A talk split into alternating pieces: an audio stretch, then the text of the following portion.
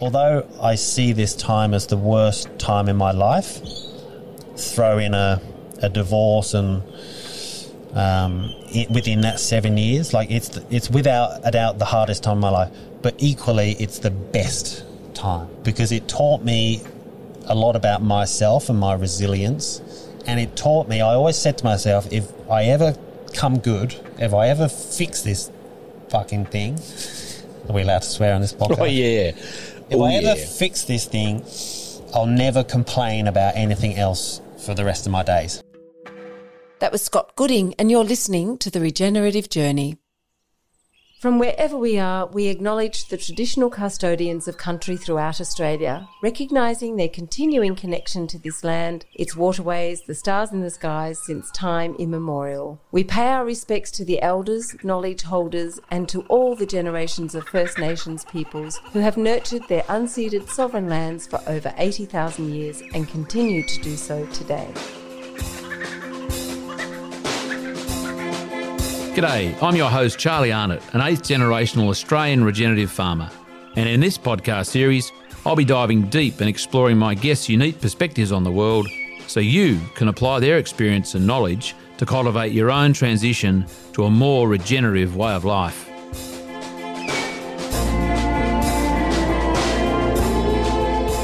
Welcome to the Regenerative Journey with your host, Charlie Arnott.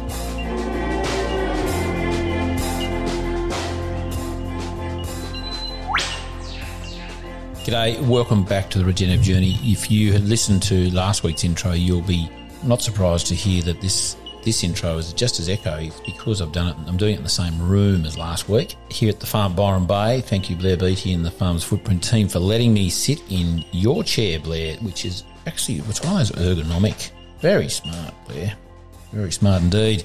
Um, never sat in such a comfy, supportive chair in all my life. Um, sitting here and um, appreciative that I've got somewhere to do a recording. Um, before I bang on about Scott Gooding, the chef slash cook, I'm not sure if um, that does make me wonder because I'm not never I, when a chef is a chef, they're sort of trained and they're they've certainly done the hard yards in terms of uh, formal training, whatever that even looks like. I don't even know what that looks like now. Um, I know that many a many a chef, uh, as well as formal training, uh, apprenticeships take place in the kitchen, the bowels of hotels and pubs and kitchens um, to cut their teeth. But I think there's, and Scott may well be a good example of someone who could be called a chef, hasn't had the formal training, but has just has done as many hard yards in terms of their culinary skills and experience. Um, just a thought, one, because I'm I'm never really sure if calling a chef a cook is is not is not acceptable, or if or if whether chefs get upset when when a um a cook or someone without the formal training is called a chef. I don't I don't know. It's all a bit political and PC for me, maybe. But anyway, Scott's the real deal. Um, before I bang on about him, I do want to talk about just quickly because it's worth um, not quickly because it's it's insignificant, but quickly because I'm just conscious of time. Um, Scott's mother-in-law, Rachel Ward, who I interviewed, and I gee whiz, it's going back a couple of years now. In my first year, in 2020, it would have been uh, August, September, somewhere around there, had the um, uh, lovely experience of chatting with Rachel on the veranda of their wonderful house in the sort of um, uh, mid, what would you, would you call it, mid north coast? No, it's sort of, oh, Nambucca, near there. Um, lovely little farm. And that farm has become the setting of uh, a new film, a documentary that she's released it's actually going to be released on the 3rd of August, uh, I think officially, but she's doing some Q&As and panel sessions um, throughout the throughout the world, the, well, the country, well, she has been over the world with it. It was, it was, went to, um, I've shown at a few film festivals across the world. Rachel's farm, oh my God, someone's, again, we're having staffies out the, out the back here at the farm, Byron Bay, and someone sounds like they're getting throttled. Um, so excuse me for a bit of screeching in the background.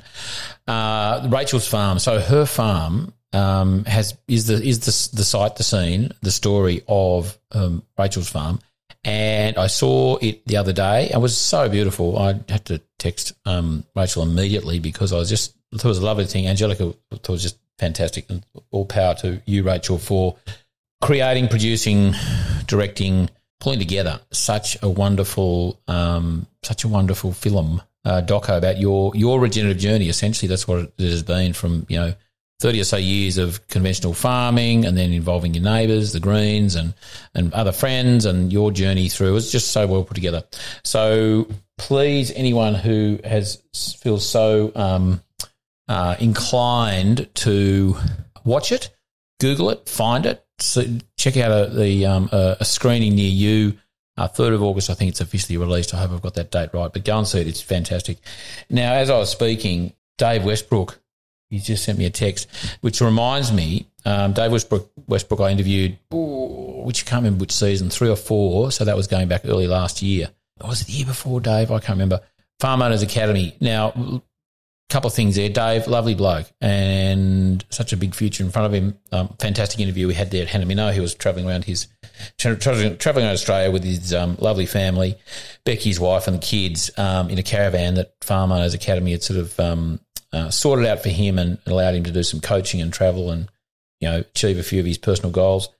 And my point being that um, I spent some time with Dave recently and a couple, few hundred other farmers at a Farm Owners Academy conference, which was fantastic. And um, two days, really uh, very eye opening, very interesting group, fantastic stuff. They're really doing some good stuff. I'm not being paid by, by them, by the way. I just I'm just keen to share what my happens in my world every now and again.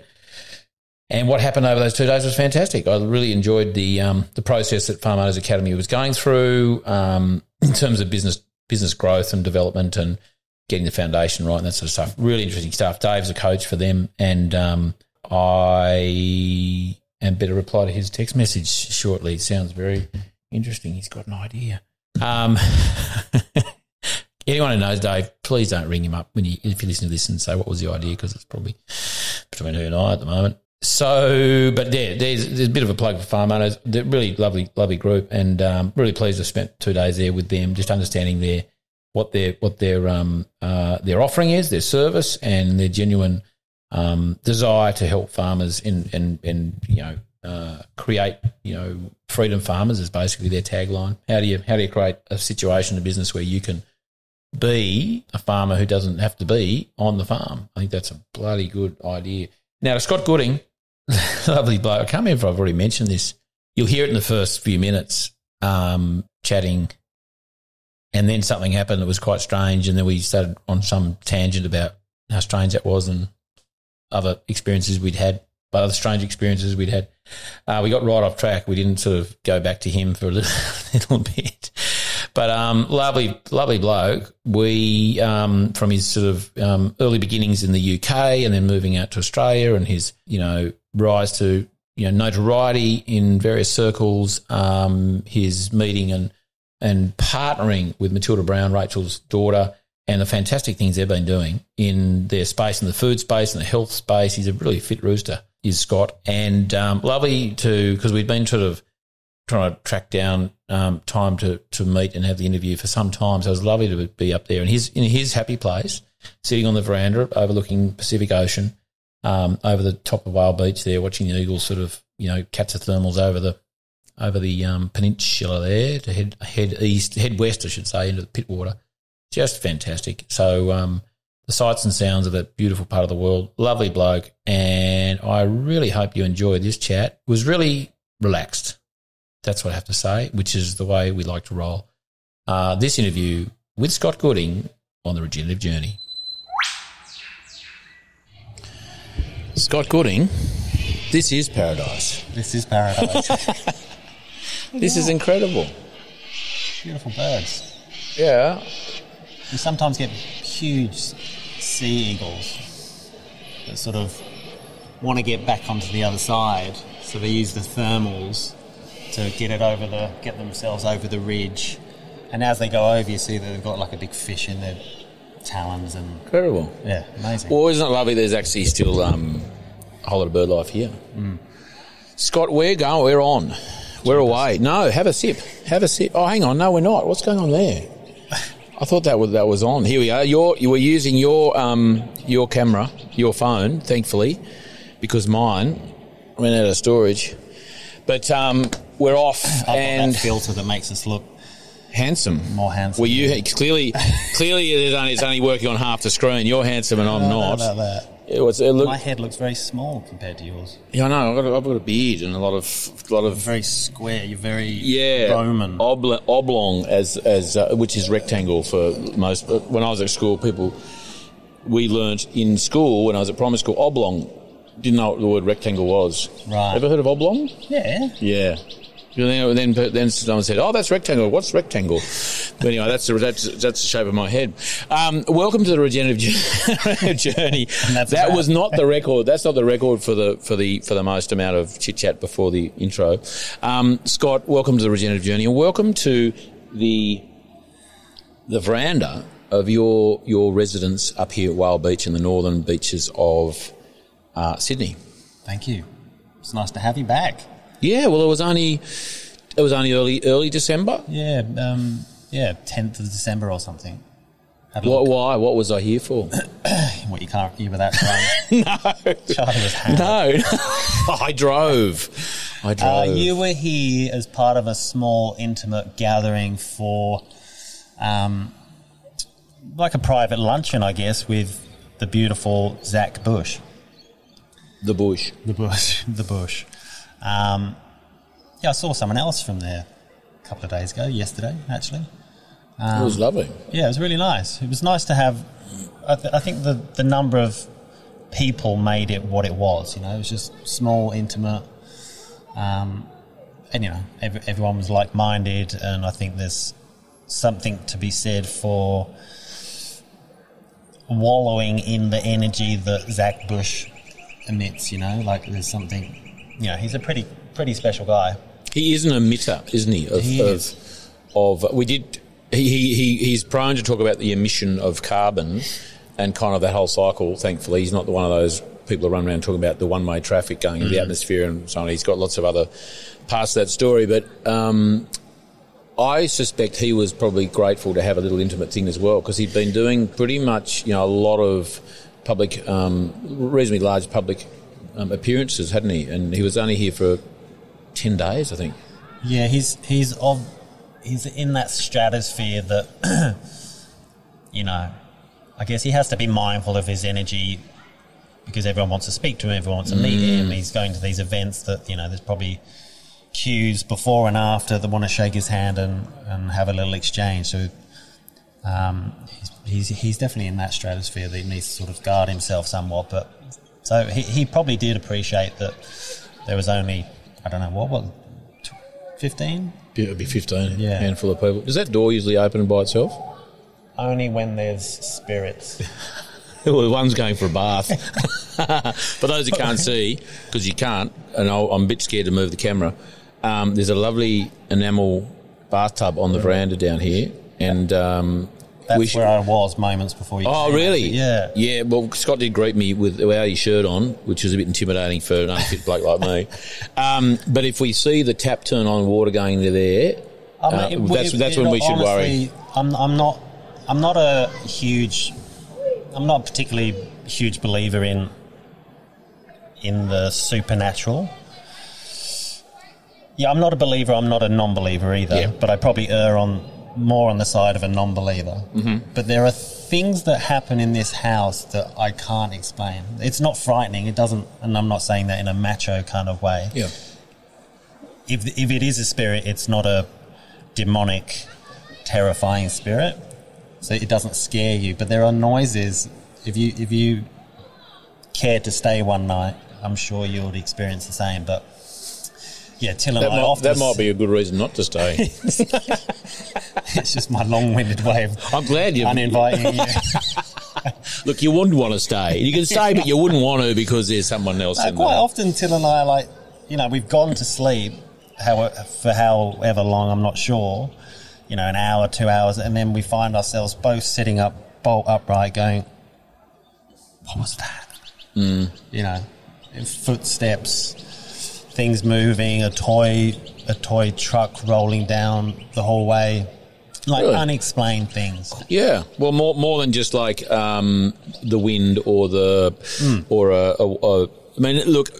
Truth be known, I'm a big fan of the supernatural. Ah, really? Well, fan in terms of Um, you know, I kind of I, I'm fascinated by it.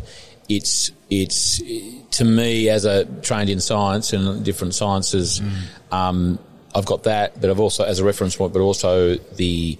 Um, I just love the fact that there is shit going on that we can't explain, or we can't put a number to, or, a, or we can't see. There's so much going on, around us that we can't see. And when I finally get you to one of our biodynamic workshops, we do talk about um, nature spirits and that sort of unseen, um, the unexplained, the un, unmeasurable part of nature, which which I think is probably ninety nine percent of nature.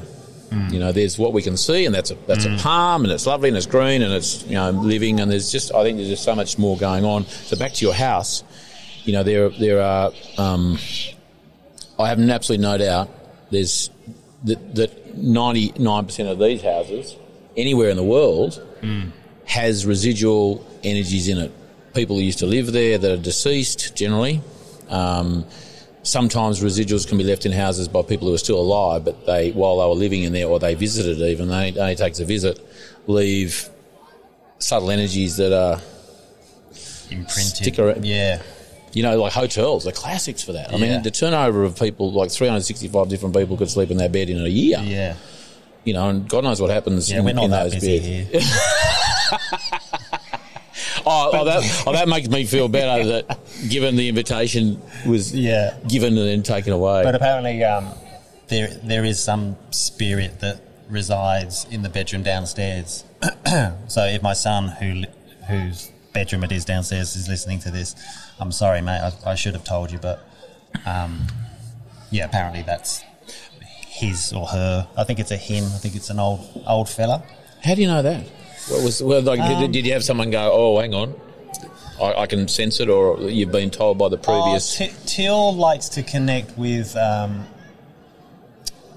what are those people that uh, um, not mediums? well, but they're, they're, kind of mediums, aren't they? Like yeah, they're um, in, they have a different name. Anyway, she likes they're in to, that world, the world Yeah, of spooky yeah, wawa. Yeah. yeah. So she speaks to one of those probably annually, Yeah. just to get a check in. Am I am I on the right path? And the last time she did, she asked about, is there a spirit here? And the lady said, yeah, there's a there's a an old gentleman who is in the bedroom downstairs. He actually just wants, you know, he doesn't want anything from you. He hmm.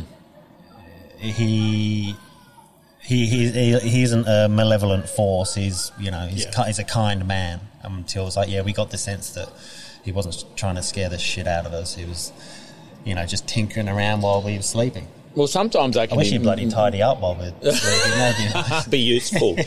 um, well, sometimes it can be mis- mischievous, and, and I've done a, um, a couple of courses with a fellow called Doctor Patrick MacManaway, and he, he's he's a, he's a, he's Scottish, lives in Vermont half the year, in Scotland the other half, does a subtle energy course. He's actually he's here at the moment, actually in Queensland.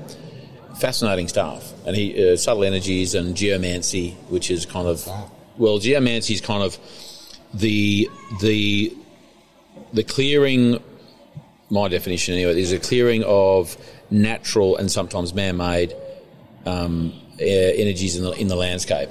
So here, for instance, Whale Beach, I've no doubt, and I'm not that in tune to kind of go, oh, there's one there and one there, but there would be um, ley lines, um, some natural, which would be um, just energies um, in the natural landscape which flow from here to there and, and so on. There would also be indigenous, because this is quite a prominent spot, and maybe these headlands would be indigenous um, lay down ley lines as well. Um, now, if someone like Patrick can can can because they're not dissimilar. A, a, a subtle energy ley line over here is not dissimilar in terms of its how you deal with it as a as a spirit in a in a bedroom in the in downstairs, and they can be removed. And it's a matter of acknowledging them, asking their in the case of oh mate downstairs there. I know, just bear with me. This is pushing it, isn't it? asking their asking their it, No, no, it's no, I fascinating. wasn't- I wasn't laughing at that. I was laughing at you just calling him old mate. I wasn't laughing at what you were saying. and, and and asking their loved ones to come back because Maisie's been left behind. Yeah, well, that's exactly what this lady said to Till. Uh, if, if you if you want him to, you know, move on, Yeah. just acknowledge him and say, you know, kind of in so many words, you know, it's okay for you to move on. Well, one thing, one thing there is that if you can, um, if one can, um, you either get someone to do it for you, or you kind of just you know, put the intention in, is ask for his um, family or his relatives or his loved ones to come back and take them, take him to where he needs to go. Because generally that happens when someone is dies suddenly and they don't even know they're dead. Right. Um, they and there's, there's three or four ways, and the, another one is that they um, they die without having finished a purpose, and they don't want to go, and they're hanging on. Right.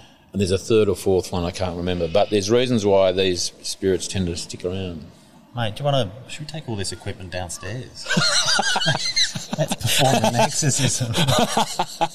oh, uh, yeah. Look, I'm not. Uh, we've done not some. qualified? No, not qualified. I haven't got my ticket, but I've, I've done. I mean, but I sort of I love it I, in terms of I appreciate it, and it makes some sense. I mean, here we are.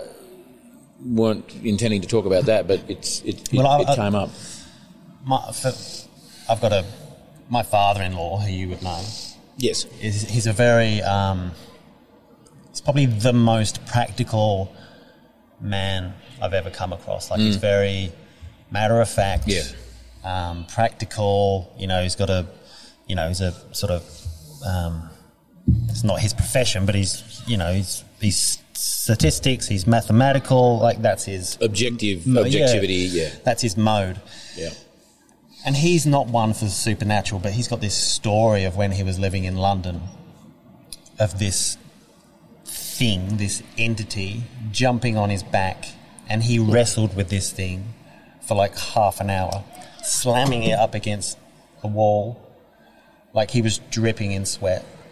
And you know, next time you see him, ask him about his story because the way he tells it is is you know it puts shivers down your spine. You know what I mean? And, you, But I mean, and, fact- why, and why would you make that shit up too? Like as long as you go, oh Yeah, yeah, yeah. yeah, like Yeah, exactly. Yeah. But coming from the t- coming from the mouth of a, the man that he is, you're like, well, that happened. there's something in that. That's, yeah. yeah.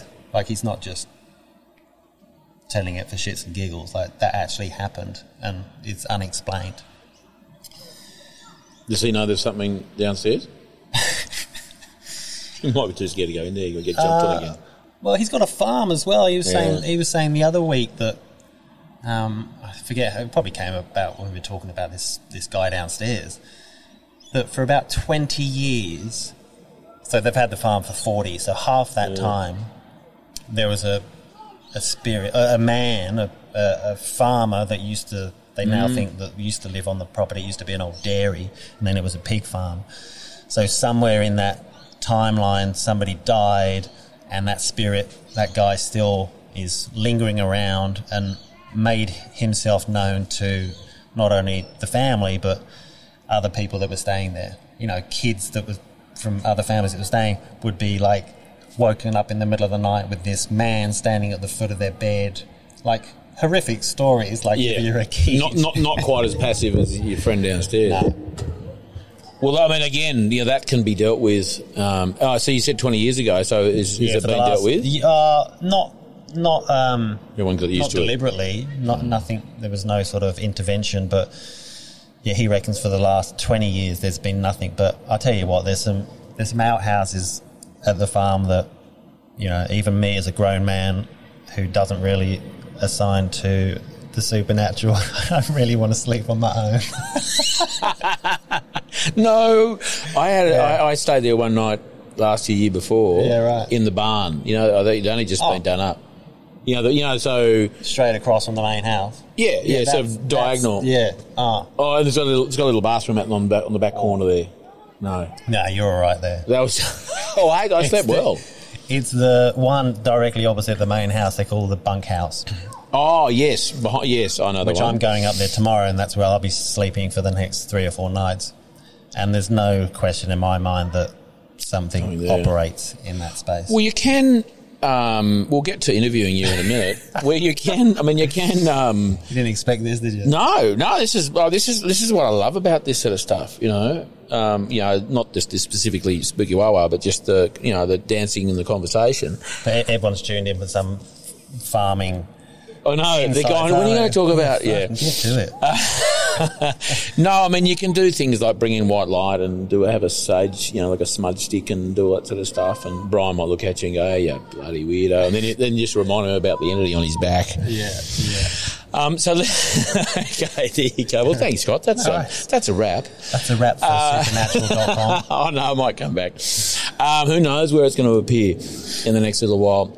Scott, um, so and just for the for the listeners' um, benefit, we are we, we are in a suburban sort of situation. So there is um, uh, children in a pool next door, and and birds chirping and, and, and the waves rolling in. So if there's some, I think I can't hear us at all. no. no, they've probably tuned out by now. Um, that sound quality. So uh, yeah, if you hear a bit of that, you know, the only other thing that could probably happen is a chopper over the over the top or something like that. So um, Scott, let's. Um, this is. I mean, I guess I, I ended, we're here because it's convenient. You were you're at home, and that worked out a treat here on a, on a, on the Easter weekend, and also. I like to pounce on my guests in their happy place. I mean, is this is this apart from my mate downstairs? Is this is this a happy place for you? This- I mean, I, I Well, th- this house in general, but probably where we are, you know, give or take a metre or two, is Yep. probably my. I, I spend an obscene amount of time just looking at the ocean, which I think I've always. I've been lucky enough in the last. Probably even when I was in the UK, the last stint I had there before I emigrated, I was close to a beach, you know, within walking distance. Um, so I've always like found it a place to gaze and sort of lose yourself a little bit. But having we spoke about this offline a second ago, but Yeah, let's Um, not let's yeah let's share anything that we said offline uh, for Um, sure that's appropriate. don't don't. there's not much. we had a No, good, but, no, I, a but, but I've, I've got into surfing in the last sort of several years, so it's now become. There's now another reason to to gaze at the ocean. So it's a it's a very it's a spot that sort of clears your mind. There's, there's something to be said for seeing the horizon and that big expanse. It, it clears the mind, and when the roll, when the waves are rolling in and the ten foot plus, you know, it kind of like it it reduces your ego a little bit. You're like, okay, well, there's this thing just down there that's forever moving.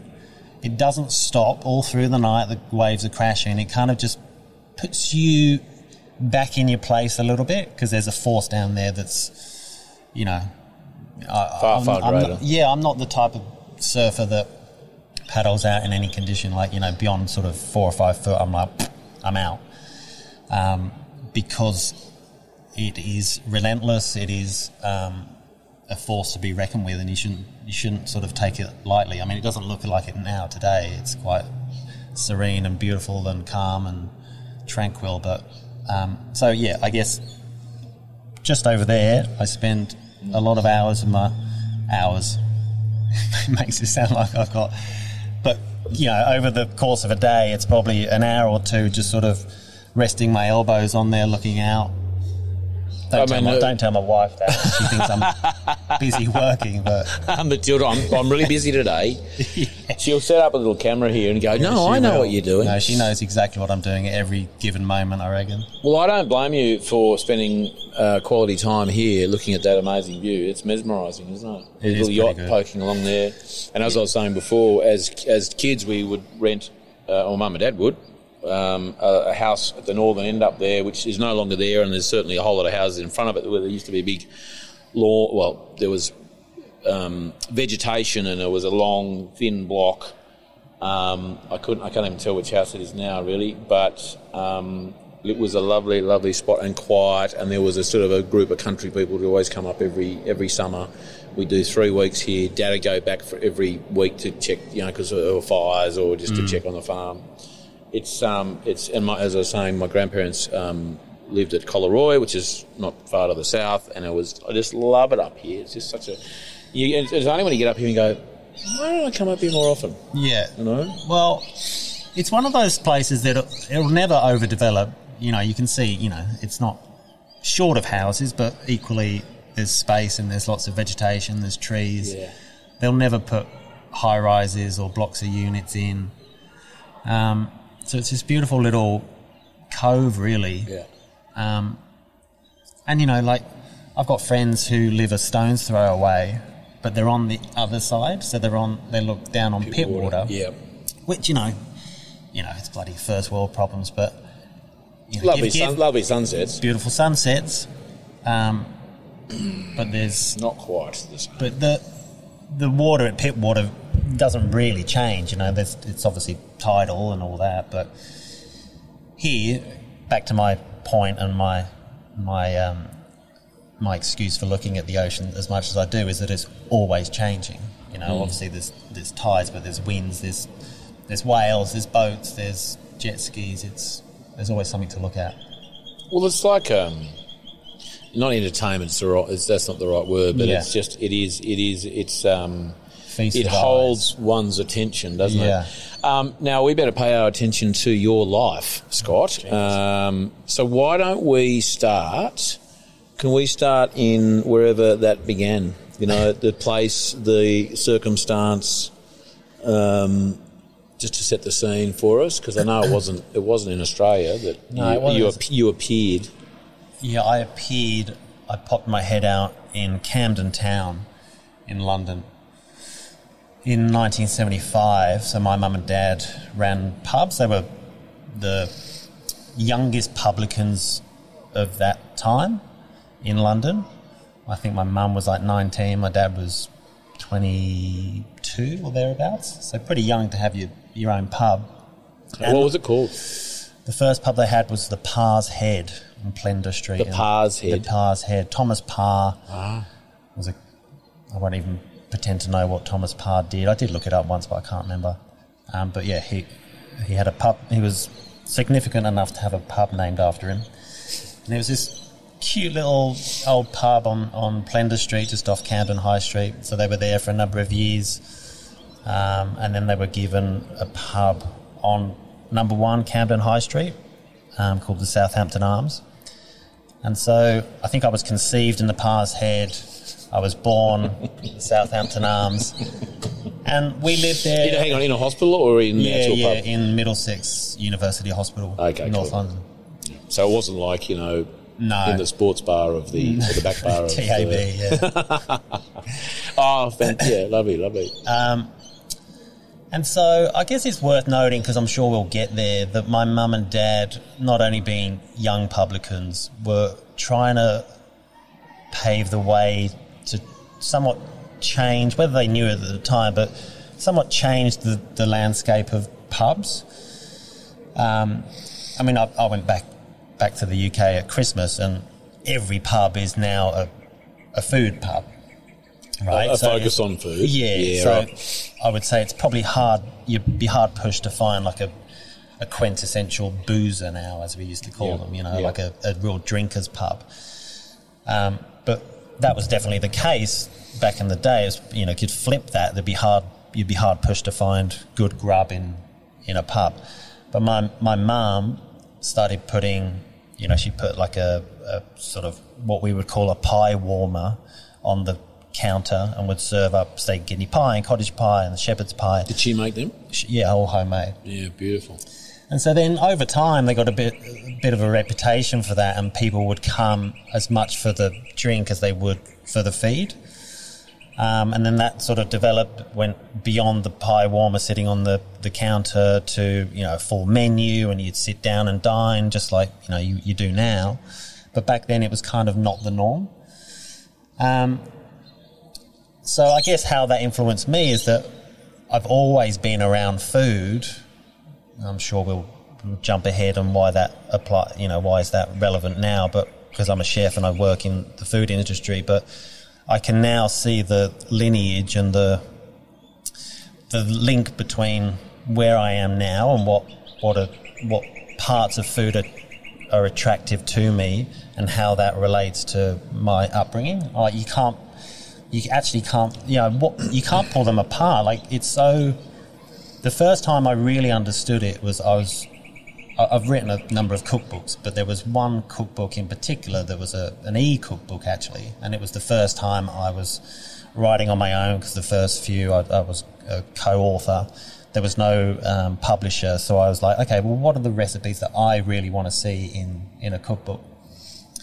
And they were all recipes that you know were reminisce of when I was growing up. Um, and so you, you, you, and now fast forward however many years, I'm making steak and kidney pies that uh, uh, is what my mum became sort of renowned for in, in her local community. Like people would drive miles on a Saturday morning to get the, you know, the, before we unlocked the door of the pub, the car park would be, you know, pretty much full, waiting for, you know, people waiting to get the, the first hot pies coming out the kitchen.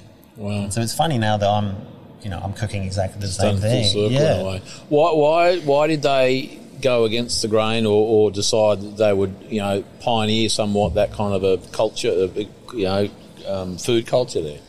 What was Yeah, their I- motivation? Yeah, I, I, my dad's not with us anymore, unfortunately. Maybe it's him that's downstairs. Wouldn't that be nice? Oh, don't get rid of him then. He's very welcome.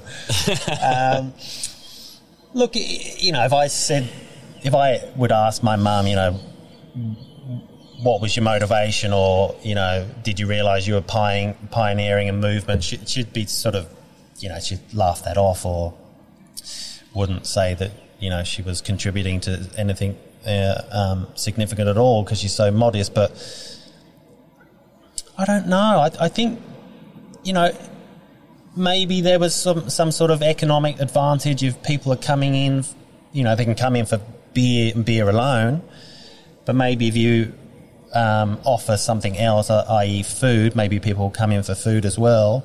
There's probably more money to be made in food over over pints. Who knows? I, I, I don't know. Maybe it's a, but they wouldn't have been. They weren't the type of people to think, you know, let's let's carve out this new, no. you know. It might not have been uh, not their intention. Yeah, it was just not their intention, Kind of what you saw in it. But now, yeah, as I said, I was there at, at Christmas and like the standard of food in pubs now is like phenomenal.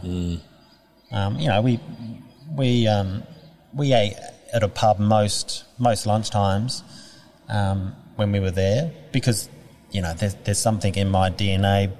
Clearly, my my upbringing dictates this that you know I I love the smell of a pub or a beer soaked bar towel or floor, sticky floor the carpet. the carpet. Like I, you know, it's like smelling an old, An old friend. an old, yes, smelling an old friend, like smelling an old man. no, but it's like smelling an old toy, probably. Yeah, yeah, you know, totally, like yeah. it's. Um, Well, I guess And, that, know- that's nice that that that come that that, that brings up um, hap, you know good memories. oh yeah, like yeah. and you know, I'm, I'm, I'm a bit of a fussy far and a bit of a snob, so I don't want to go to any pub. I want to go to the probably the oldest pub or the cutest looking pub, or Mm. so you know, I took my Not the slug and lettuce. Not the slug and lettuce. No, no, they're the pubs I'll, I'll avoid. but I'll go to you know I took took the family to a pub in Norwich, which is like you know it's a thousand years old. No way. So you know I'm reading everything on the walls and looking at the walls, and you know it's you know I want to soak all that up. Are there anyone any any any sort of that, that type of food that that cuisine in uh, pubs? You know, is there any that you you sort of your go tos in Sydney? Just if to give them any any a plug.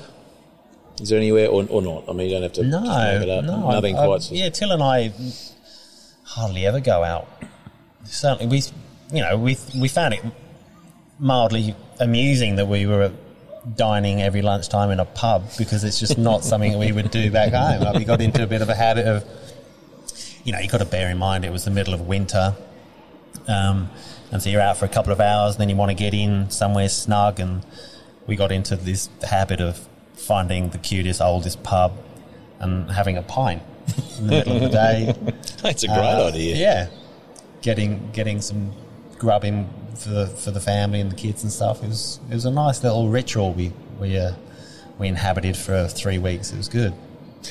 So, you was did Mum have you in the kitchen rolling pastry to make pies? Like where did your where was what was your apart from kind of the smells and the, and seeing them in the pie warmer? What, where where did your interest in food? I mean, I guess you're in that environment, but was there a particular moment or a thing that you were you specialised in, and or you know that kind of propelled you into that world? Um, well, I started working in the pub at a, at a pretty young age, you know, bottling up, putting bottles back on the shelves before school and all that sort of stuff. Um, but I, I guess I did a, a lot of growing up in a pub um, called the Swan just outside of Bedford in a little cute little village called Bromham. And so I was there from, you know, probably we were there for 10 years. I left when I was, you know, 6 to 16 probably. Um, and I would get home from school, and this is going to sound terrible, but my mum and dad were asleep, right? So I'd get home from school at whatever, half three, four o'clock, and my dad would be in bed, and my mum would be asleep on the, the lounge because in the, those days, pubs weren't allowed to open 24 hour, oh, you know, unbroken opening hours. You had to close. So at three o'clock you closed, you back open at six, I think. So there was a lull in the day, so they would sort of recharge their batteries. So when I got home, I'd be hungry from school. They're asleep. God, God forbid I'd wake my dad. Um, certainly wouldn't want to make my mum either, so I'd just make myself something to eat. And you know, I'm not talking about anything uh, cordon bleu, but you know, I would. There was a fridge, you know, double door stand up fridge full of fresh produce, and I and I know now that that's that's a privilege and a you know that's not replicated in everyone's home. So I, I, I kind of understand the the fortuitous position that we were in that we had a busy kitchen and there was a need for fresh produce. So you know I'd quite often make something that I thought was edible. and I guess over the years, you kind of like any craft. Not that I thought about it like this at the time, but with anything, like the more you do of something, the you know the more reps you do, the better you get at that thing. Um, and then so that was after school, so I was sort of making my own my own food at a pretty young age, and then you know the doors would open again at six, and punters would roll in. It was a big pub you know, dining room and lounge and a public bar. So there was orders flying into the kitchen. We had either my mum or there was another chef there. And so I had two choices if I wanted to eat that night. I could put sneak my order in into the pad. This was before iPads and all that malarkey. But I would sneak my order in and just put, you know, instead of like table four, it'd be like Scott upstairs, you know. um, or I would jump in and make it myself. amongst the in amongst the sort of the, the yeah, so yeah. E- either way, I was a pain in the ass because the chef there was this Scottish.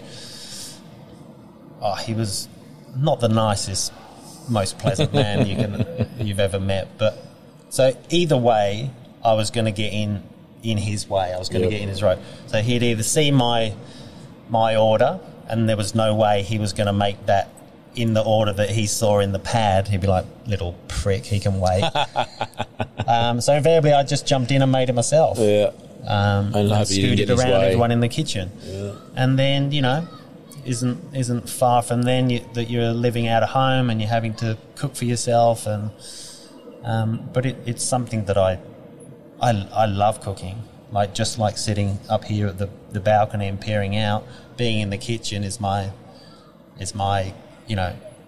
If you ever come to a party here, you'll find me in the kitchen, not not not anywhere else. It's kind of my sanctuary. It's Well, when we were just getting back to when when Zach Bush was here, you were absent because you had I know an oven didn't work too, so you were trying to cook fish and you had some big chunky bits of beef there as well, and all sorts of other yummy things. So we didn't see much of you until until towards the end.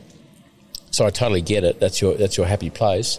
Um, so it's interesting that you, in your, I guess it was, would have been quite experimental for you. You wouldn't have had.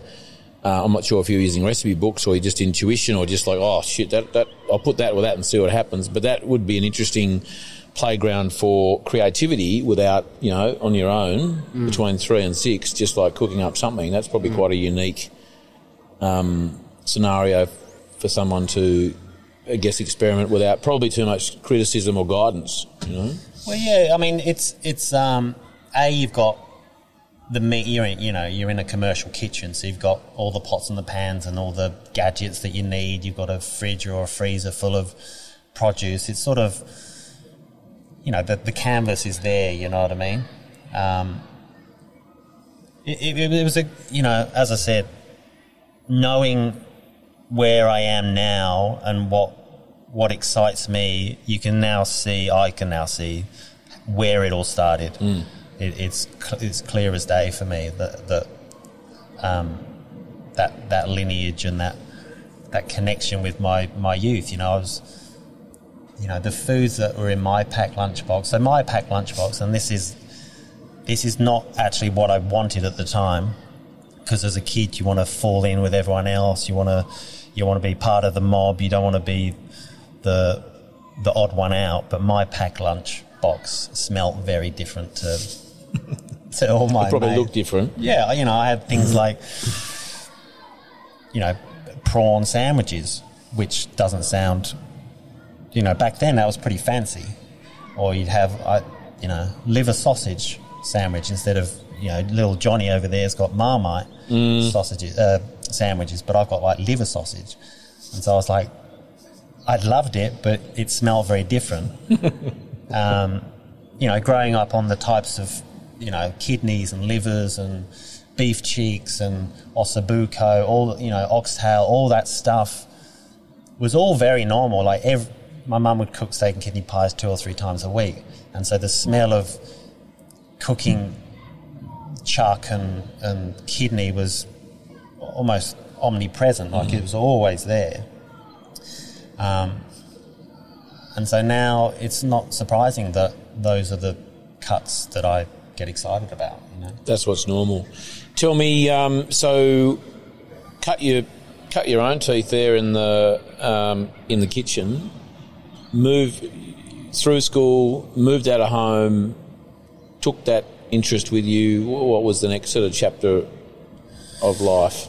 um, so I moved out of home and I went to uni and I studied exercise science, um, which I kind of love. I loved the topic. Um, hated being at uni.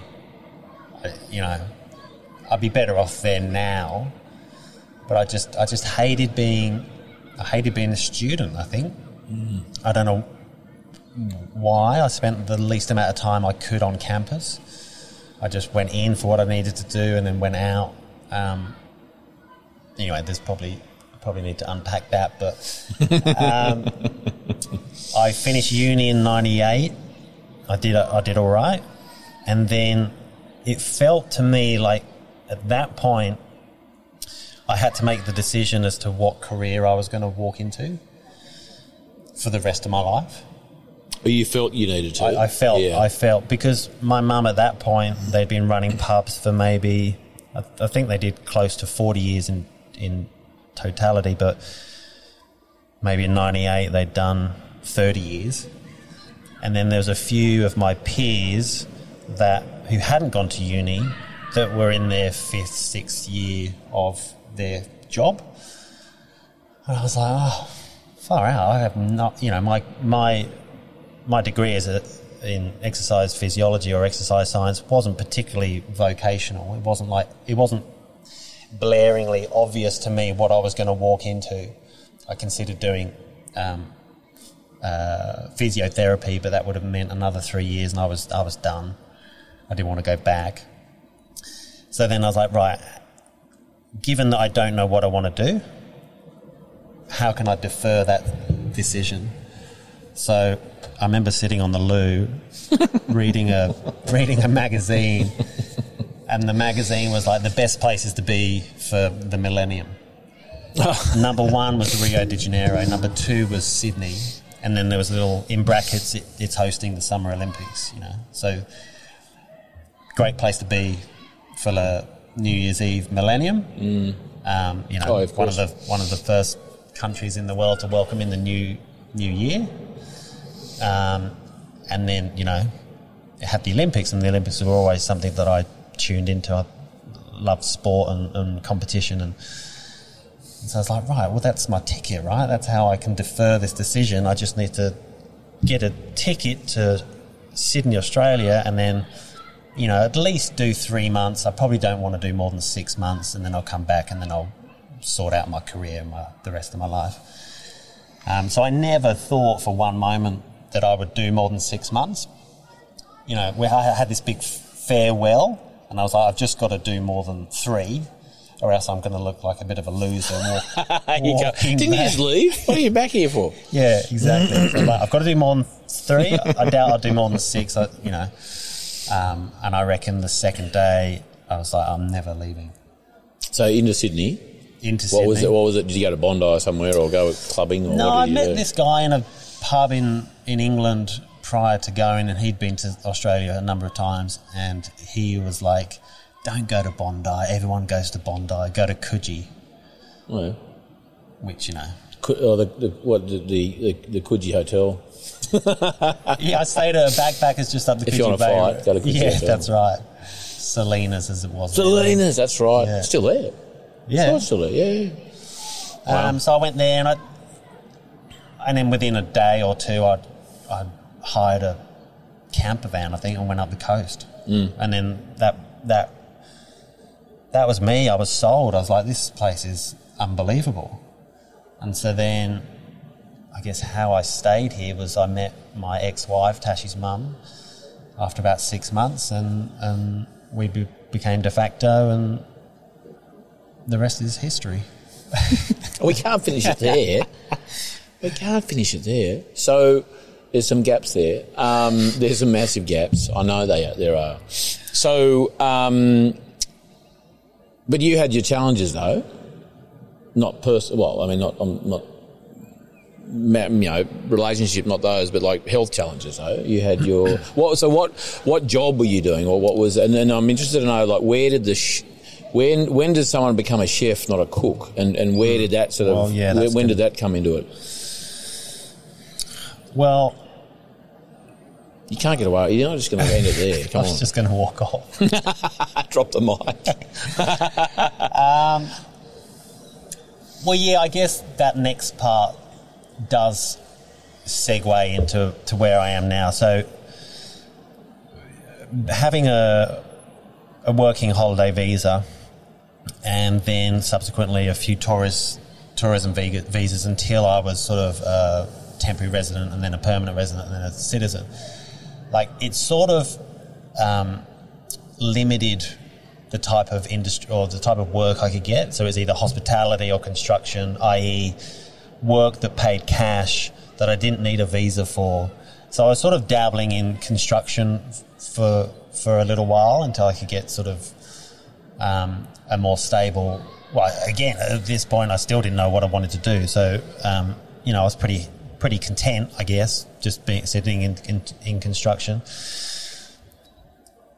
And then something pretty cataclysmic happened in 2005.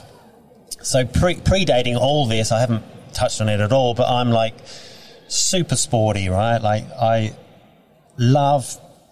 There's a few sports that I sort of I get quite serious about, particularly soccer. But I love training. I love exercise. I love all that stuff. And then I am the guy that you see running everywhere, doing hills and sand, and you know that that lunatic that doesn't stop moving. And then in 2005, whilst I'm working for this construction mob, I I ruptured discs in my in my back, in my lower back.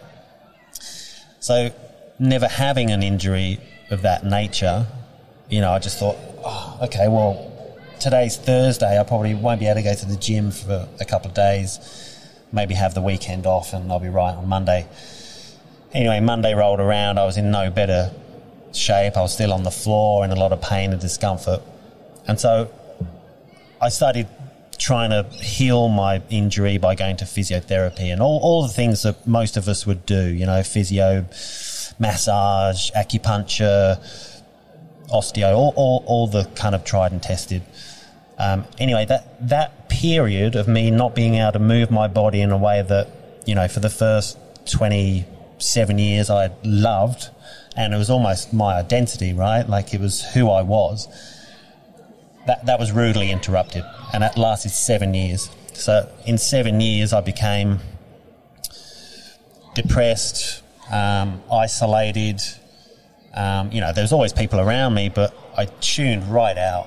It was very hard for me to be present when you're dealing with the discomfort and pain of a of a back injury, and then the loss of identity, and you know, I really fell into a bit of a heap.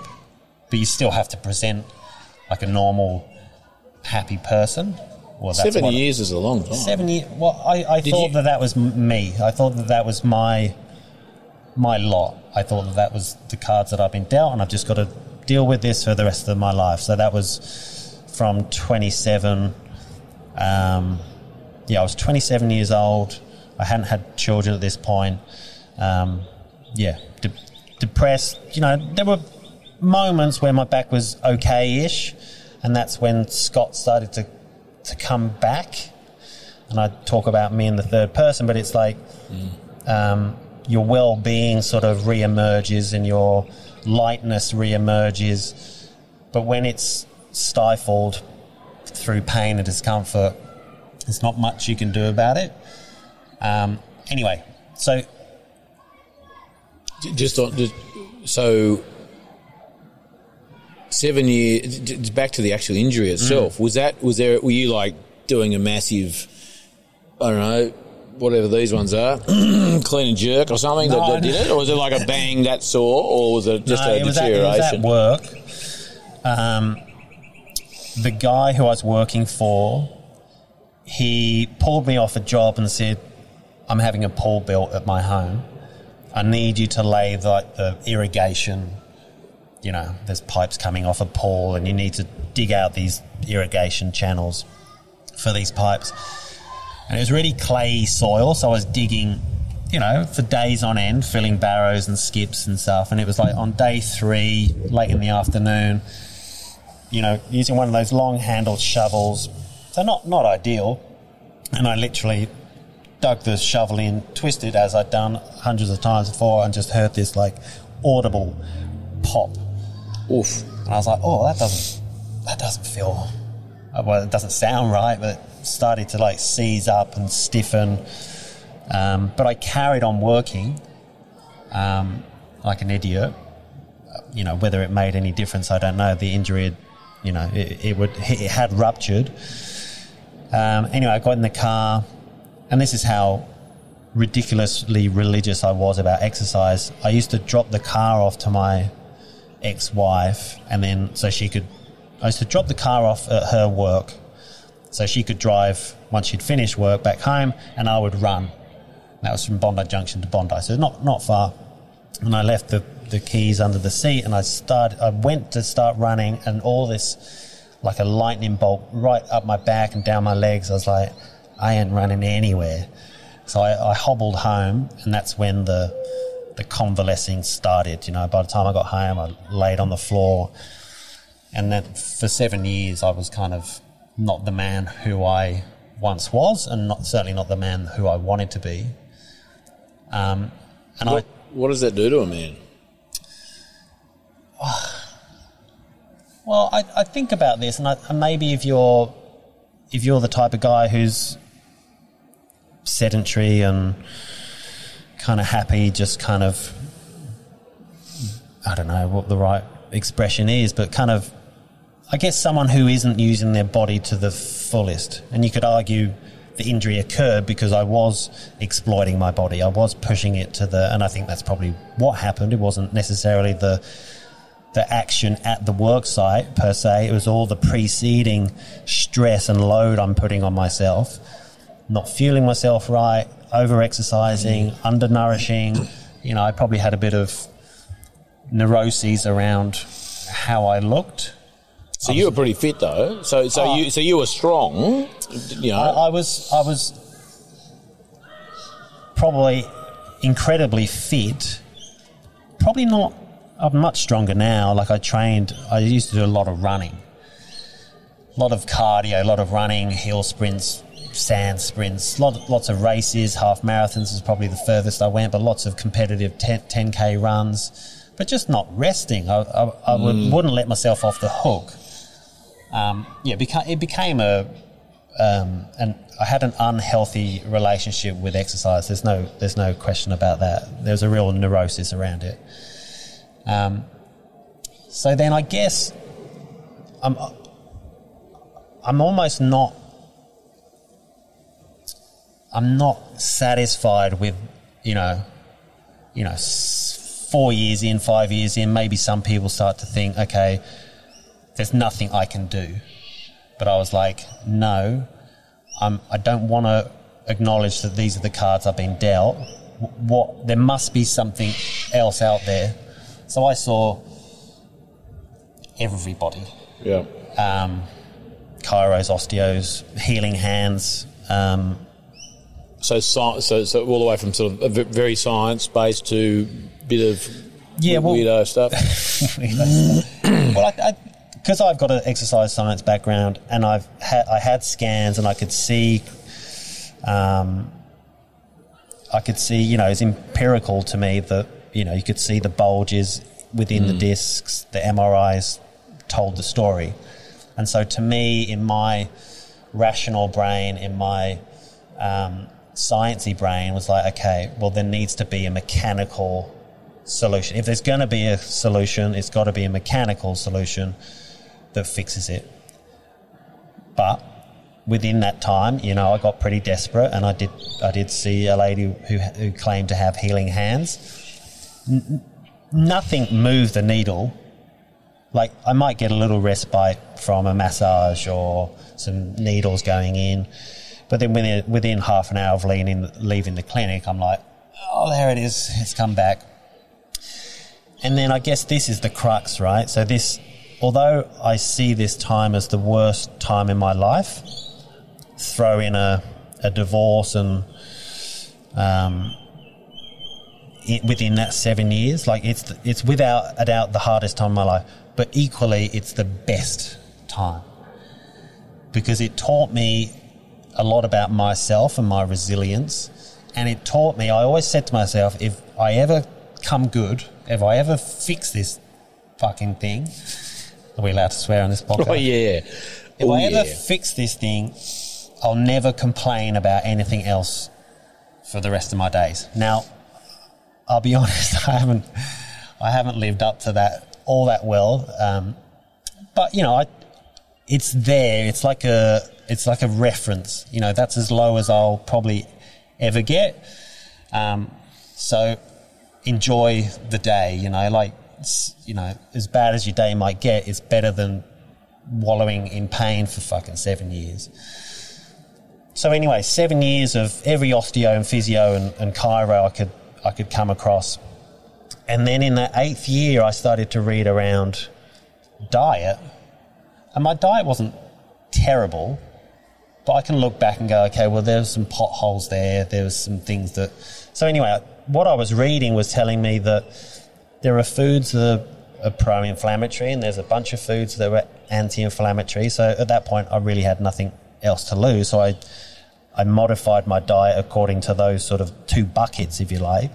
I systematically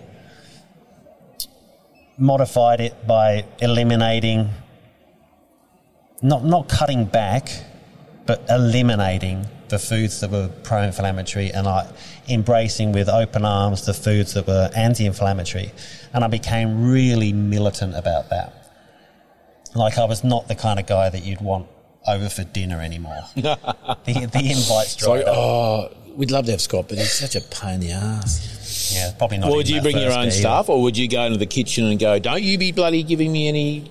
Uh, in all honesty Or like no one invited you.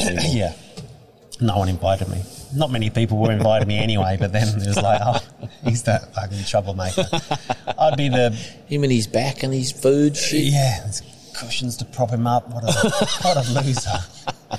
His Zimmer frame. So What about what about what about exercise in that time? I mean, you you you were- you were incapacitated somewhat. So was that a, was that a frustration? Like you knew oh. what it felt like to be fit and healthy. You couldn't necessarily do a lot of that, and so you were caught between. You know, you can't do it, but you want to. so what do you do? can't- you, well, just, exactly. you just sort of like you're sedentary, and you, did you did you feel like well, shit well, because I, of it? well, I would get in my own way a lot of the time. So I would go, okay, my back's not so bad today, so I'm going to do something. Yeah. But given that I'm, A maniac. you know, yeah, uh, I've got a, you know, at that point I had an ego around exercise, and I'm a red-blooded male. I would, I wouldn't be doing like Pilates, Pilates type remedial smart exercise. Well, you wouldn't tell anyone if you did anyway. No, God no. no, just for the record, I didn't. Yeah, No, but do you know what I mean? I, I would do I've more than I. I would do more than I should for Yeah. my condition and my state, and so it would agitate it, and I would be in a position where I really couldn't do anything for the next. Your own worst enemy. Yeah. Oh, always getting in my my own road. Um. So yeah, I, I dabbled, but it it wasn't anything it wasn't anything like it was before in terms like you do a session and there's you know you've enjoyed it you've worked up a sweat you feel great it was actually wasn't intensive enough to give you the elation mm. but it was intensive enough to agitate your back and make it worse and so then you're like you're an idiot scott like you know and this was like years of this behavior I was to say, then you turn around and do it the next week, though. yeah. Oh, yeah. like you, you're an actual, you're an idiot. You said it. Not me. No, totally. And so seven years of that. What was the what was the moment? So so for, you, you're starting a bit of a nutrition journey there because of you know like you, you you've taken the reins and gone right. I need I need to be reducing inflammation. I need to source foods that are anti-inflammatory. You know, was there was there sort of a convergence of your interest in food from the, the pub days and your growing up to sort of like you know creative culinary stuff to like you know, I've got to do this and find these foods. When, when did that all sort of turn into, you know, a an interest or a convergence of those things? And then when did the chef bit happen? Like, what you know, That was when- like 14 questions there, Charlie. I know.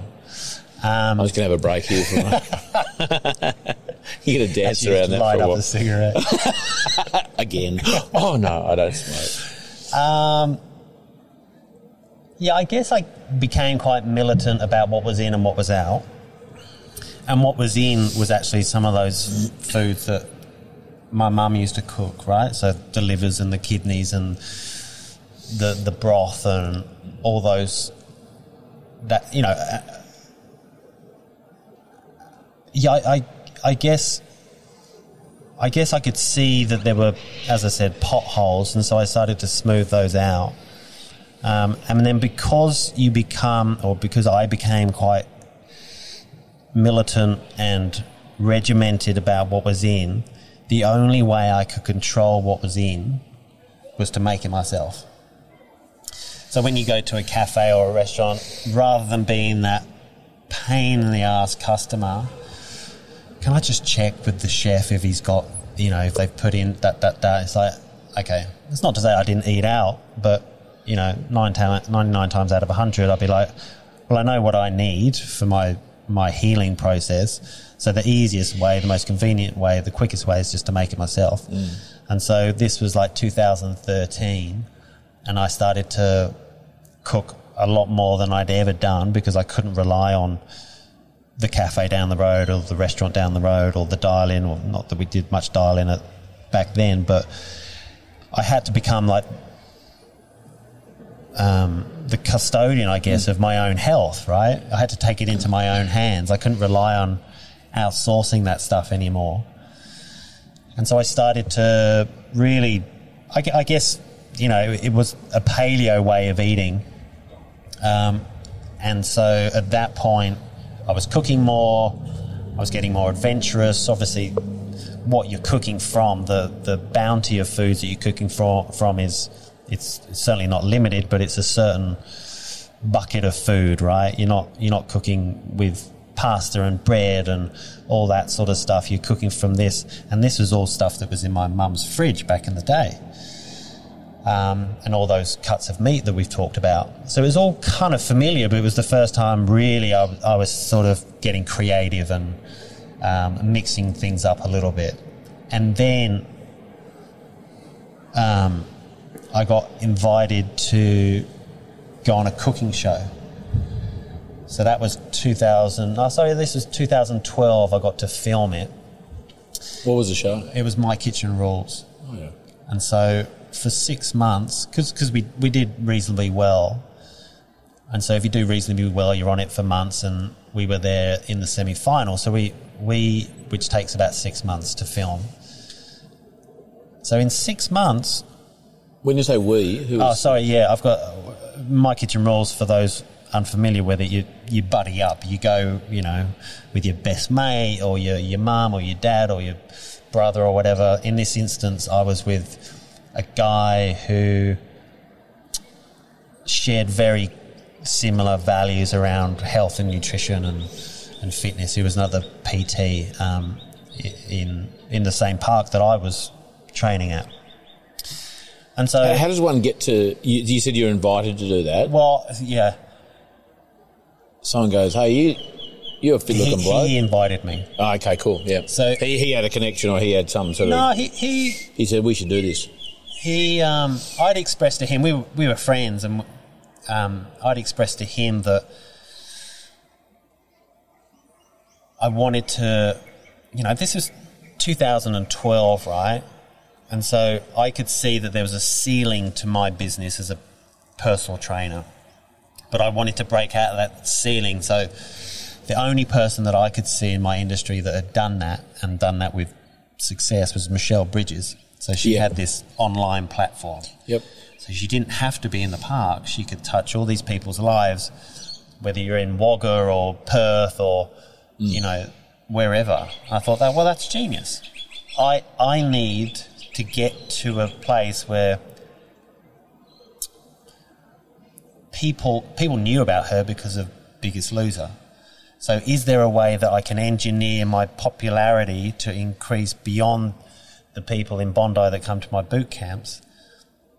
And so I, I looked at getting PR, and that was not cheap.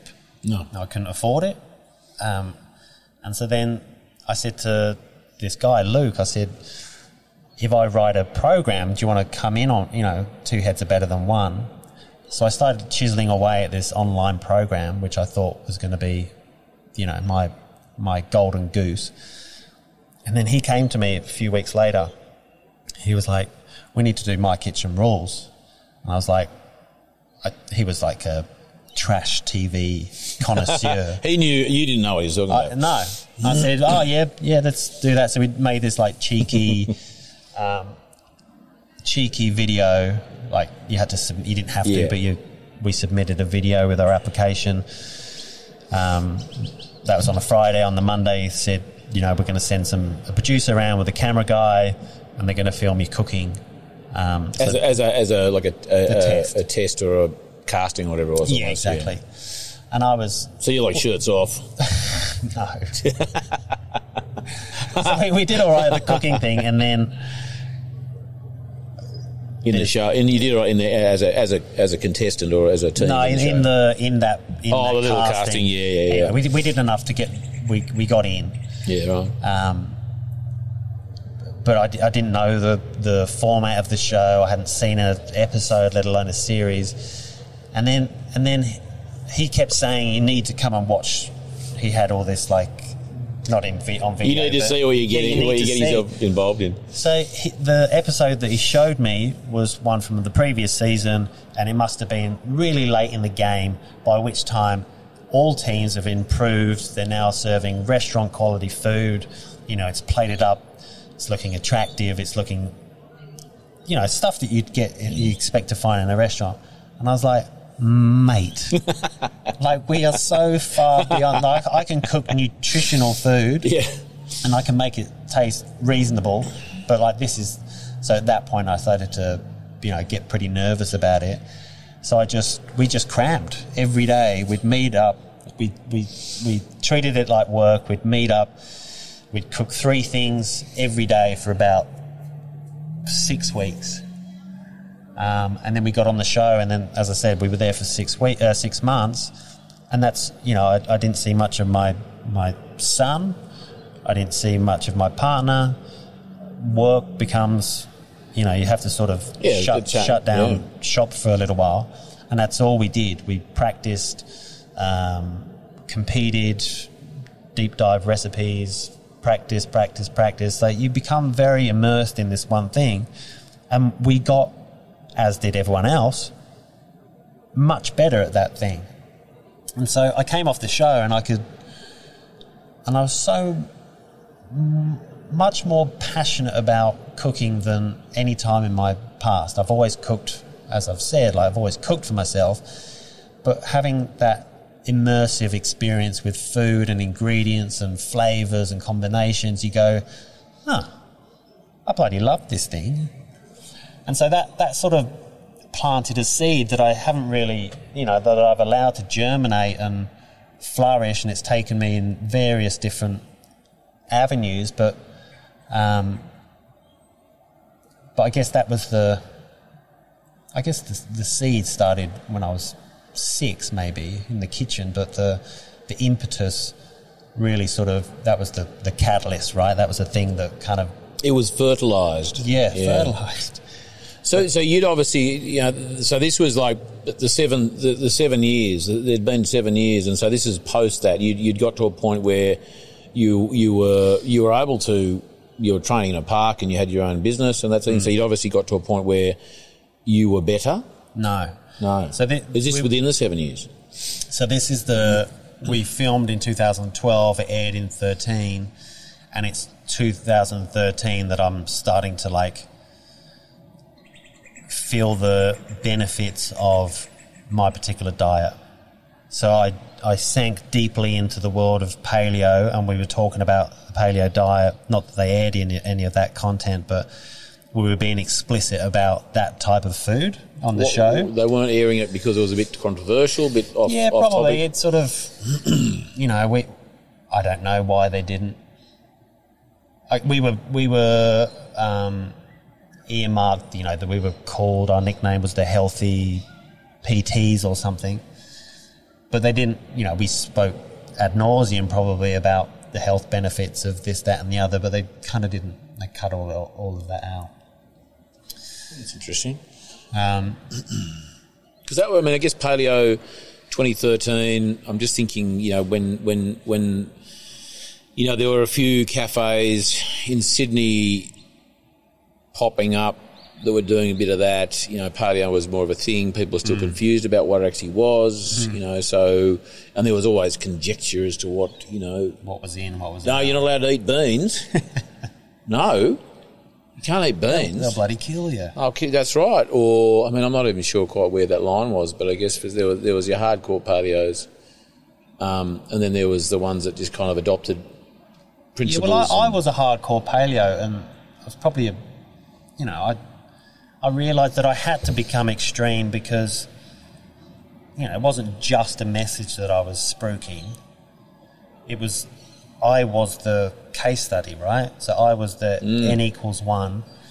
These foods are helping me repair. And look, you know, like, it's not a clinical controlled trial my back may have just come good at that period of, of my life. Who knows? But I was getting a, a loud signal that by cutting out these foods and embracing these, something was shifting. so what did you cut out? Like just Oh, uh, beans. All cut out, forms of legume. yeah, legumes. Really? Yeah, yeah, Really? yeah. No beans. No, no, No beans. What are they? Are they? Are they? Are they the inflammatory? Are there things in it? Well, the the the conjecture is that there's certain things within certain foods that cause inflammation. So Mainly plants. Mainly those food, that, like those. Um, uh, what's it called? Chem, um, what are those chemicals in foods? There's a name for it. phytates. Phyt- yeah. Yeah, so the, thing? the phy- phytates or phytic acid is pro-inflammatory, and so in a bid to minimise the impact of inflammation on your system, then you should minimise. You know, I, I don't really, well, I certainly don't prescribe to this mode of philosophy of eating anymore, but you know, there's there's compounds within foods, whether that's tannins, saponins, gluten, gliadin, um, phytic acid, all these things that trigger inflammation. So you need to like, you know, s- put all that to one side in a bid to keep inflammation at, at bay. And so off goes your bread, off goes your legumes, off goes your your, your pulses. Um, what else? Pasta. And so it's So a wheat. so then you're like, oh, what am I going to put on my, what am I going to put my eggs on? you know? And that's just a habit, right? You just put eggs on toast because that's what you've been What, doing. hang for- on, what does an egg taste like without toast? That's Ah. that, what that must be I'll, disgusting. I'll give you one up. um, so you just have to like, Yeah. um, um, you know, break down those certain habits that we, you know. And so anyway, I, I don't, I, you know, I guess it made an impactful difference to my mobility and pain and discomfort. And so as all that started to reduce, and this took about a year, so I, I, as I said, became very militant about what was in and what was out. Um, and then over weeks, wasn't like months, over weeks, it started to, you know, I started to like, it's not, not that, not as stiff, not as painful. And I started to, when I was training, my ability to recover.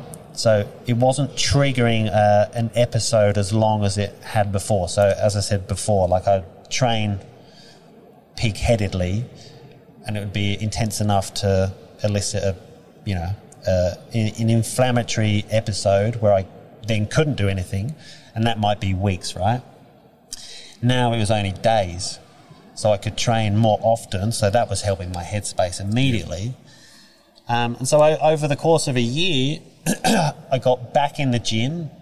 I got back to, well, I started to introduce lifting. I remodeled how I trained. I stopped running. I was like, okay, well, if I can't run, that's fine. It was a thing that I loved and enjoyed and was passionate about. But if I can move my body in another way and get enjoyment out of that, then that's okay. I can let running go. So I started to, to get in the gym and lift in a way that you would think would be counterintuitive for a back injury. I was squatting and deadlifting and all the things that, you know, you kind of wince if you see someone do it and you know they've got a back injury, but it worked. And this combination of, of smarter exercise combined with that controlled, managed diet, in a year I was pretty much rid of the back injury. How your back injury was was a ruptured disc or or a couple of discs, It was, was, it? it was the main culprit was L5 S1 and then the two above that, so lumbar spine. Um, but that the, the main guy was that S1. Ruptured. Yeah, ruptured discs. So how I mean, how does the body repair that rupture? Bulging. Does the body repair that? You know, does it strengthen it? Like, because because I, I imagine most people with that injury would default to operations and God knows what's um, fusing and things. Yeah, you can have cages and fuses, and so I, I I spoke to surgeons that perform that type of operation. They seem to think that I wasn't the candidate for that, which I'm I'm grateful that they had that kind of um, opinion of my injury. Um, so I've had many MRIs subsequent to that first one. So there's no denying that there's a bulge on that first MRI on that lower vertebrae, and that lower disc. And then over that seven years, you know, I had many. And over that time, it instead of it being so a healthy disc is sort of, you know, not oblong, but you know, And not it's- rectangle. It's spherical Yep.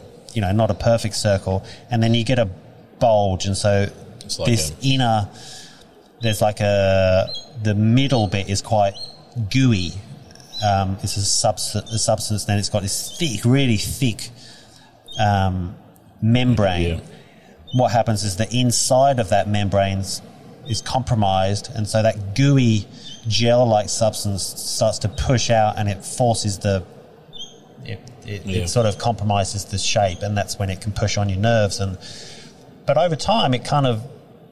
So I guess my the caveat is that maybe taking the food away for a second, it may be that over time my back would have come good anyway. And maybe I just assisted it with the foods. Maybe the, the way I've sort of, because it, it's not a controlled um, study, it's not a clinic, it's just me, my experience, I am the case study. The way that I've um, positioned it in my mind is that there's no doubt food can cause inflammation. And there's no doubt that your body's MO is to try and heal itself. That's what we do, and we do it very efficiently if we give it the right inputs, right? So you're eating the right quantity of food, so you're giving it the energetic requirements, and then you're giving it a whole spectrum and gamut of vitamins, minerals, and nutrients. And at that point, your body will do what it does best, and that's to try and heal and, and repair. But if you're giving your body a bunch of things that produce inflammation, then instead of giving your it's it's now its bandwidth to repair is compromised because it's got spot fires here and there. So I just eliminated in my mind, in my logic, I've just eliminated those spot fires, and so now my all the attention, the healing and the repair can go towards my my lumbar spine. You gave it the opportunity I with all the the right ingredients and situation to Yeah. to get better. Yeah, that's exactly right. So seven.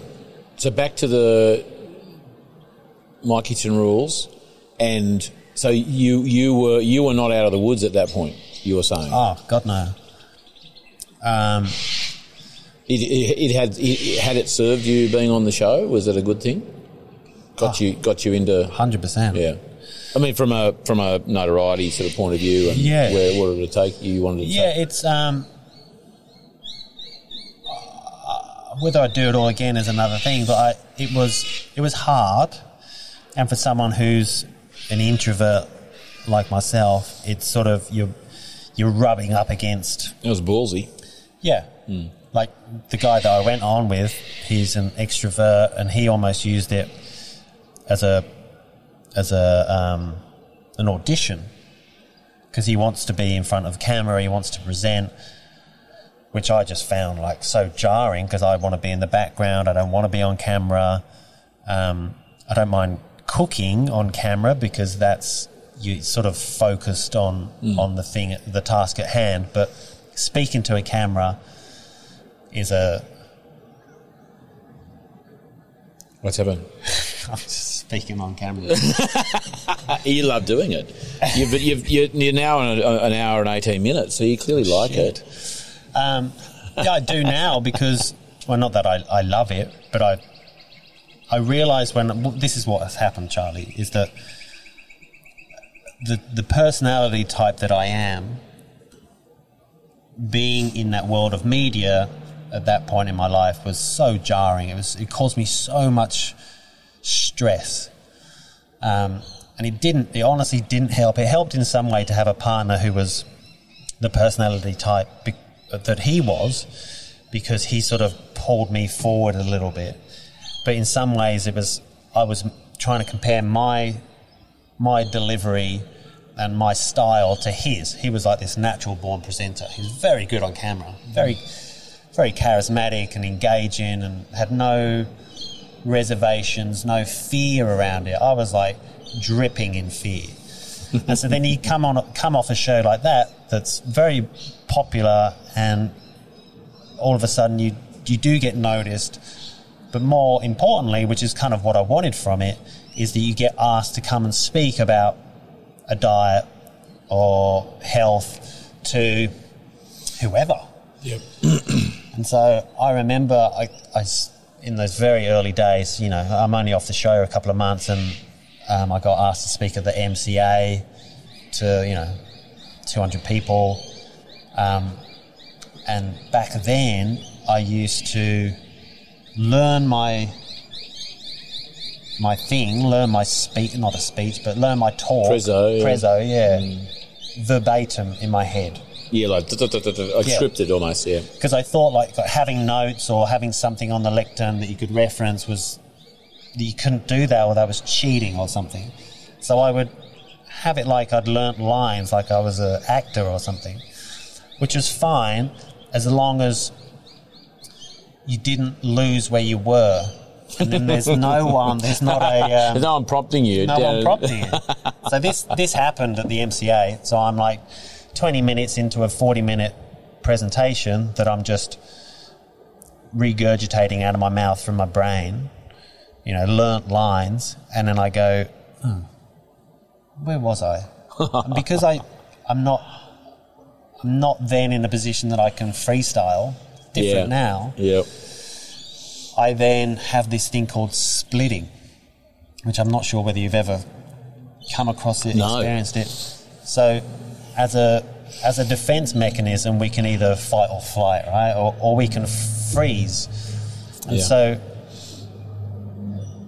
when I lost my train of thought and I couldn't grab onto that next line, my defense mechanism was to well to fly so i've spoken to psychologists about this and my brain goes into flight so my brain buggers off Yeah. shuts totally- yeah, down Yep. and now i'm still there i can't i can't take flight You can't I'm find the thread of the next line or the next thing. and Yeah. so not only that it's like the next level to that is that you don't know like everything just goes right so you, it's not like you're just clutching for the next line you're clutching what was i talking about why am i here who, who are all these people standing you know it, right. it really like So you're literally stepping out. You're stepping out of that scenario into into a fresh onto a fresh page, going, I don't know what the Yeah. fuck what happened. yeah So, that's what happened on So, stage. yeah. So I've got, you know, 200 people looking at me and probably like feeling for me. You know, poor, poor bastard doesn't know. And so at that point, my, the guy that I went on the show with, he was sort of left, you know, off stage. He comes on and saves me and then finishes off his thing and can ad lib and spontaneous talking and quite amazing. But it disarmed me. I'm like, I'm now standing on stage like a fool. Did, did did people did, did they see that happen, or is it like, Yeah. oh, that's all part of the thing? Oh, no, now, no, now it's no. oh mate's turn. No, No, I, you know, was looking at my feet for a little while, going, oh God, what, you know, what was I saying? What was I? What was the train of thought? But the more you're in, the longer that, Yeah, the longer that occurs, the less likely is that you know, the more fear builds up. God, there's all You're these spiralling, people. Yeah, you're spiraling. Yeah. And so then I was like, I never want that to happen ever again. So I, I went and saw a performance coach. I went to see a kinesiologist. There's like two or three people I went to see that helped me become better at public speaking. But really, like I was saying this to Till the other day when we were talking about this subject, that really it's like you've got to do the reps. You've actually just got to stand up and talk in front of people. That's like yeah, the biggest way to improve. and make the mistakes and and and Um, because you will and you do, and Yeah. everyone always does, I guess. Just maybe smaller ones and less often, and Yeah, and not caring about the mistakes. I Yeah. think that's so. Instead of spiraling, you've sort of you, just make a joke of it. Yeah. And so that was again, uh, oh, I mean, uh, not not a low point, but that was certainly another catalyst for improvement or to move to, you know, to, I mean, uh, I guess it's another. Your presentations and your ability to public speak now is another feather in your cap that you've got. You know, your, your incremental improvement in yeah, in who you are now. yeah. Because I, I, I became, I, I sort of pledged to myself to be like the yes man. So I, I wanted something that increased my my um, reach. So I did that. Went on a show, and so now for the next year or whatever, probably longer, I was just like, yes. You're getting all these invitations. You'll do it. You'll just Yeah. yeah Yeah. yeah. yeah. Just say yes. You know, Work it out. panic later. um, so I'm really like proud of myself for going flying directly in the face of what is comfortable and uh, familiar. You know, I really wanted to like, um, yeah, I really had to go against that because if you know, if if I just stayed in the comfortable and the familiar, you know, those opportunities would have dried up like no one's business. Well, you wouldn't know? have impro- improved. yeah, we wouldn't have improved. Um, so Yeah, now, like, I, I don't, I don't, um, I don't seek it out, public speaking, but it doesn't disable. I went to. I was surprised I didn't see you there actually the other day at the sustainable table. Was that in uh, where was that one this year? Um, it was at the uh, the Commons the, in Marrickville or When was that on? Thursday. Just gone. Just gone. Oh, two days ago. Yeah, I was sure you'd be there. I didn't know it was on. No, Sustainable Table is in, um, in you know, um, Victoria based, um, those guys, Sustainable Table, yeah. Oh, yeah, okay. No, look, that would have been fantastic. Yeah, it was I love it. I love, yeah, that's a great spot. Did you talk there? I, I didn't talk there, but um, it was one of those scenarios that you know the the team introduced themselves and gave a little speech about what they're trying to achieve, and and then which I and then she says, right, okay, maybe if we could just sort of loosen up a little bit and make a form a big circle, and then we'll go around the circle and share a little bit about yourself and who you are and So, so was there a, a lot of people there, like to make a Oh, circle? no, like 20, 25 or something. Yeah, But those words would have just like, you'd have been. oh, I would have buckled at the knees, you Yeah. know, like um, 10, 10 years ago. Yeah, 10 years ago. But now I'm like, oh, yeah, it's fine. When, when, the, when it's my turn, um, you know, I'll just, you know, you get a little bit, bit nervous when the guy next to you's wrapping up his thing and it's quite funny. Oh, prick.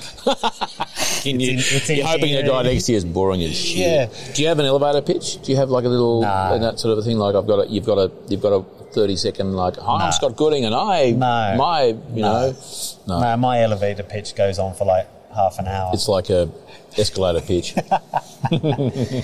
yeah. Yeah, no, I'm, I'm terrible at that. That's why I kind of like podcasts because I ramble and I, you know, clutch at ideas and I'm not one of those like super punchy, um, neatly concise kind of guys. I'm Clearly. a minute, Clearly. uh, an hour and a half in. Let's jump to, to, to well, not today, but to, to now. So, because you've got um, you've got lots of things going on. Oh, why not just throw a little in there? Be awesome. That's a great. I haven't seen a Le Creuset coffee thing before. got it, got it in the UK. Oh, do they have them out here? Do they sell them out? Maybe on the line. got- I might be able to get it online. This is delicious. I'll be up all night, but who cares? It's Easter Saturday. Um, so what? Tell me about. Tell me about. Actually, you know what? There's a bit missing there because um, Matilda's in your life, and we don't need to, you know, delve into all that. But that's been, you know, I've I've known you guys for a couple of years now, and I see some amazing things. You know, the good the good farm shop um, is um, is what, 12, 18 months old now. Is that eight- 18, 18 yeah. months old now? Let's talk about that because that's that that that looks to me from sort of I guess a, an outsider's point of view as a wonderful union of your skills and your passion and you know t- t- tell us about that Yeah, so we we started um, the Good Farm shop. Yeah, eighteen months ago. It would have been like September, August, September, twenty. in the guts of covid Yeah. Um, which really had like, I mean, it's still there's still a humble business now. There's no ifs or buts about that. But it started off as simply a cow share scheme yeah that we Till's mum and dad have a farm that's farmed regeneratively um, up the coast, and so we were like, how do how do we eat that meat? You know, how do we feed our family that meat? So we we we li- literally just um, got an email together, sent it out to friends and family. If we pulled, if we plucked this animal off the property, who who would want to go in on it? and it was one of theirs one of their steers or heifers yeah, or something yeah, yeah. Um, because we couldn't find anywhere around here that had that type of provenance, you know, like that type of, you know, our local butcher, he's a lovely guy, but he, you know, kind of doesn't know where, you know, where, where's that Scotch fillet? Oh, I don't know. Doesn't know, like, And sometimes they'll tell you what you want to hear anyway. yeah, there's probably a little bit of that as well. Um, and so, I hope he doesn't listen to this.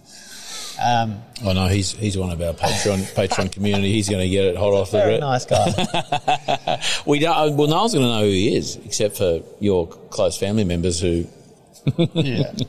so you, so you're, so you're it safe. started off as a, a as a cow share scheme that we'd do once a month.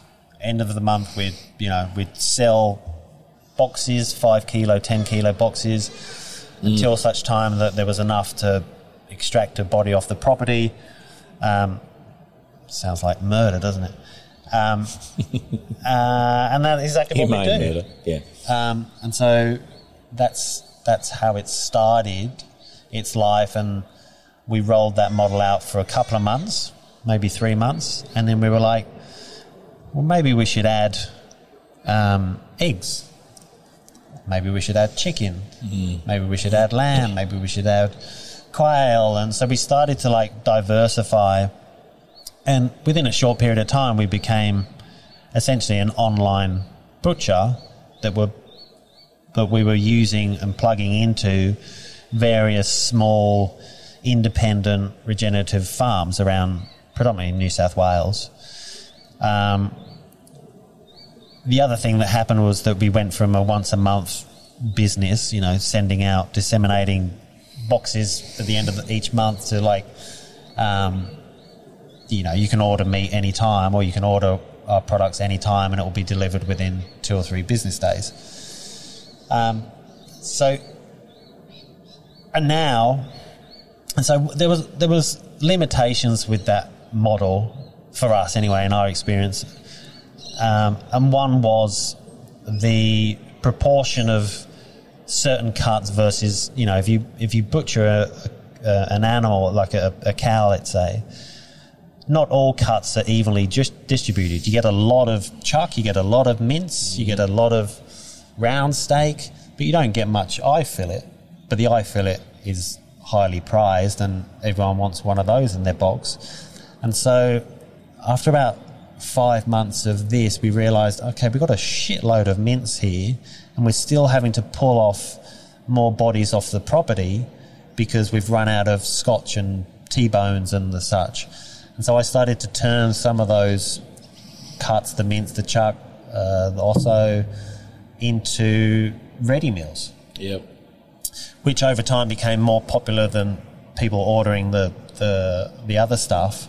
And so we went to the UK at Christmas, got really inspired by what we saw in that ready meal space over there, and came back and completely ditched the butchery side of our business. So we stopped The fre- the fresh the, The- fresh um, meat or the, the Yeah. yeah yeah. So we just and now it's um, now we know what we are. It's we're not trying to do a million and one things. We are a ready meals company that you know. I guess it's worth noting that the world doesn't need another ready meals company, but maybe Well, not a generic one. not a generic one. One one that one that has integrity and there's a there's a a, a nod to the provenance of the produce. Um, but I have to say, like, it's just it's lovely. Maybe lovely is to, to um, not the right word, but it, it's it's pretty awesome doing it with your partner. I'd say that's lovely. Yeah, Yeah, totally. Love's in there somewhere. lovely. thing. no, no, I, I get, I think I get it.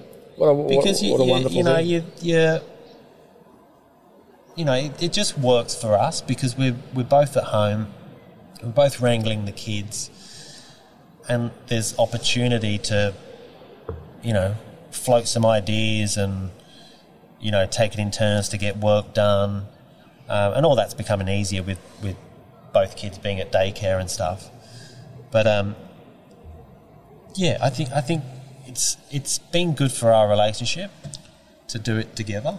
Well, that's interesting you say that because I imagine there's lots of partners who have started businesses together, and it's probably not because of, you know, I guess for whatever reason, proximity, you know, like work, family, play, it's all all together. But for you guys to have worked for that to work is is a Yeah, is th- I, commendable. I think I've thought about this, and I think it, it has to come down to respect. You have to have respect for the other person, and I obviously did before we started the business together.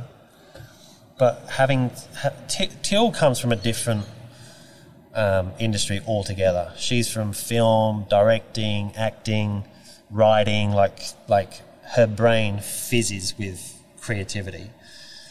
And so, you know, she's not doing, she's now not doing what her first love, and that is her first love, that, that creative writing TV shows and directing and things like that.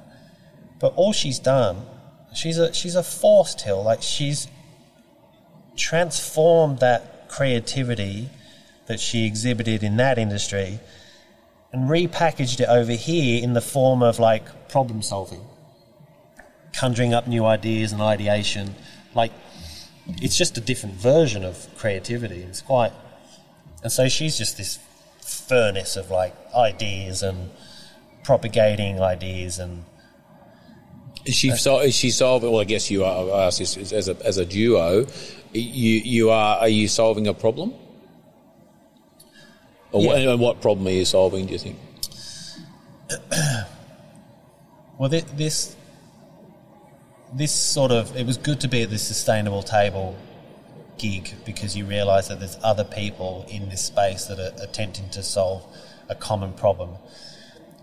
I think the good farm shop, as I said, there's not. We don't need another ready meals company, but we need one that has the integrity. And I think the problem, if we, we were, if we were to name the problem that we're trying to solve, is to I guess it's probably twofold or maybe more, but one might be that I think it's about time that we sort of pricked our ears and eyes open to where our food has come from and what food system we're sort of supporting. Um, and it's not a conversation about meat versus plant because it doesn't matter what your preference is, if where you're getting it from I mean, that's the most important thing. So whether mm. you're eating your your your lentils and your your anti meat, if you're getting it from a an industrialized food system, then you're still contributing to you know potentially poor ecology and you know all the rest of it. Likewise with the the animal side of the ledger. So I think one of the biggest problems is that we've got to a point in our society that we can shop somewhat obliviously. We can shop unconsciously almost. You know, it's a very privileged position to be in. That, in that we can walk down each supermarket aisle and there's an abundance of options, and we can just throw it in our trolley or our basket and not pay any sort of um, pay any attention or credit to where that you know exhibit A has come from. And so I think I think that's one of the problems that we're trying to sort of we're starting to you know through our social media and through the website and through everything that Till and I do we we try and sort of we're not trying to ram things down people's throats but we're just trying to gently nudge them to that there is this other way of eating and there is this you know this sustainable table event the other day it is actually about remodeling the the the food landscape, remodeling the the food system. We've we've we've got to in 2023 a very ingrained, excuse the pun, food system that there aren't many winners really. Um, from the grower or the farmer, the land, the animals, like there's not, you know, we shouldn't be high fiving that system, I don't think. So there is this alternative, and you know this very well. There is this alternative way to produce food that doesn't deplete the soil, that doesn't um, that maximises um, animal welfare, and doesn't contribute to the, the climate problem that we have. Um, but you know, it is a it's nothing new. You know, you're in the world of biodynamics. That's nothing new. No. But it's um, Hundred years old next year. yeah. Well, I mean, the, the, in, its- in in that sort of state. Yeah, Yeah. absolutely. Yeah. Um, so it's it's a you know in a in a when you zoom out a little bit, we we just got ahead of ourselves as a as a species. You know, in a bid to get efficiencies and high production and high yields, we've compromised a lot of things, namely soil health, um, animal welfare. You know, like there's some you know the industrialized food system is pretty it's pretty grotesque in places. You know but it's it doesn't have to be and maybe there's a period at which you know the alternative food system the biodynamic or the regen version it, it just takes time to grow i feel like we've all been in a bit of an echo chamber but i feel like it's growing and there's some thought leaders and early adopters like harris farm that are trying to put um, fly the flag for regen and good on them and so slowly that the foods that are coming through that system grows. You know, more farmers adopt that methodology and philosophy, and and maybe we never get rid of that other version.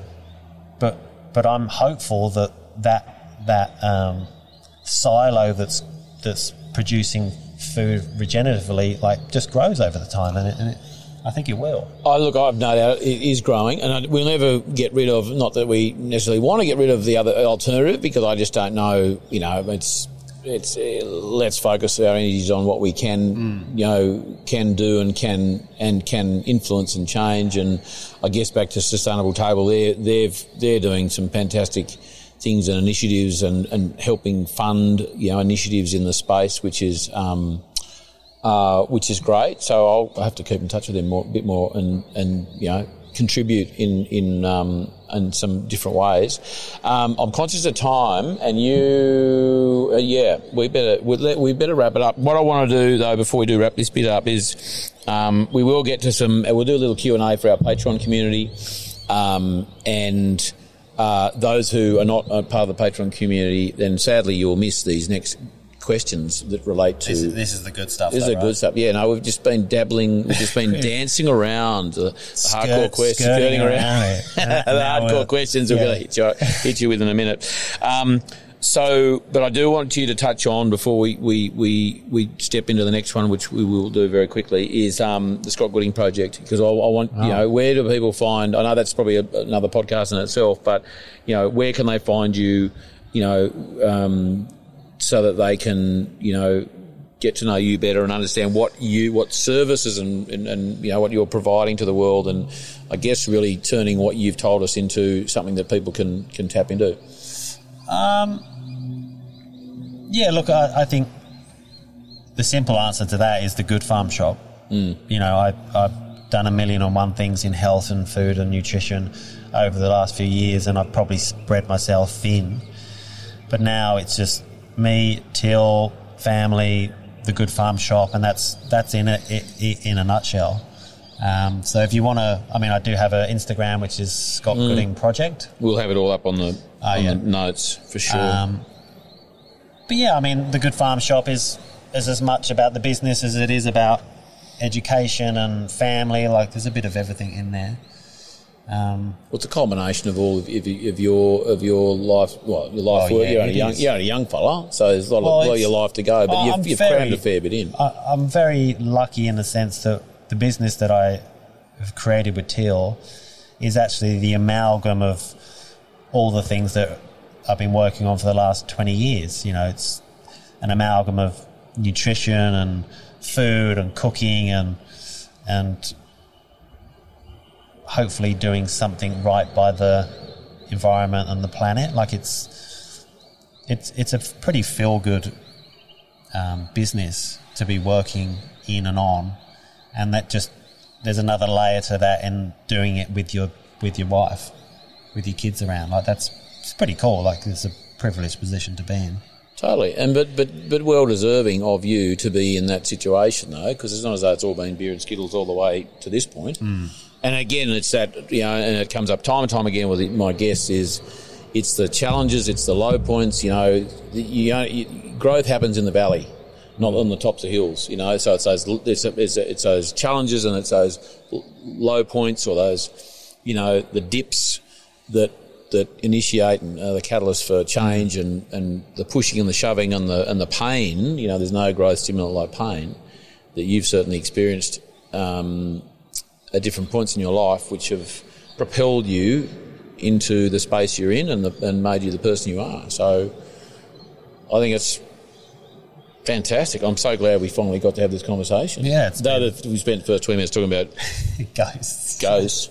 Um, Scott, I'm conscious of the time. You need to get going. We're going to have a little quick Q and A, and you can, if you need to jump in the car and go, and I can pack up. I promise I'll shut the door. I won't. you're all right, I won't go right. sniff your undies or anything weird like that. Again, remember last time you busted Yeah. me doing that? Oh, sorry, on your I'll- head. I won't- on. Actually, I've got yours on now. I must give them back.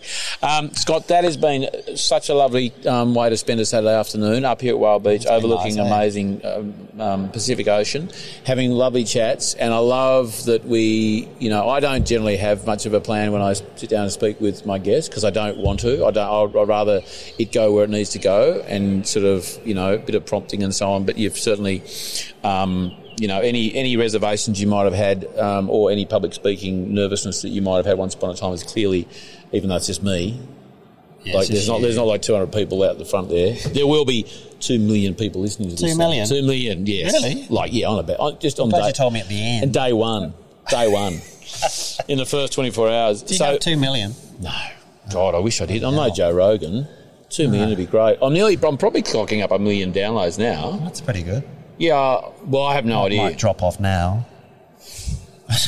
Do you reckon I'll go unsubscribe? Oh, the guy talked about fucking supernatural for the first 20 minutes. the, the weird, the weirdo. No, I got him. Yes, uh, I had that all rigged up. That was a prop. I actually, you Yeah. know, pulled a string and went, "Oh, that Oh. door open. Let's talk Ah. about spirits." Yeah. Um, let's get to Q and A. That's been amazing. And again, Scott, thank you so much for your time. If you want to hear the Q and A. Um, some questions that um, go far deeper than we've gone the last hour and 40 minutes, 50 minutes. And you The know, real so- gritty stuff. The really gritty, gritty stuff. Sign up to the Patreon community.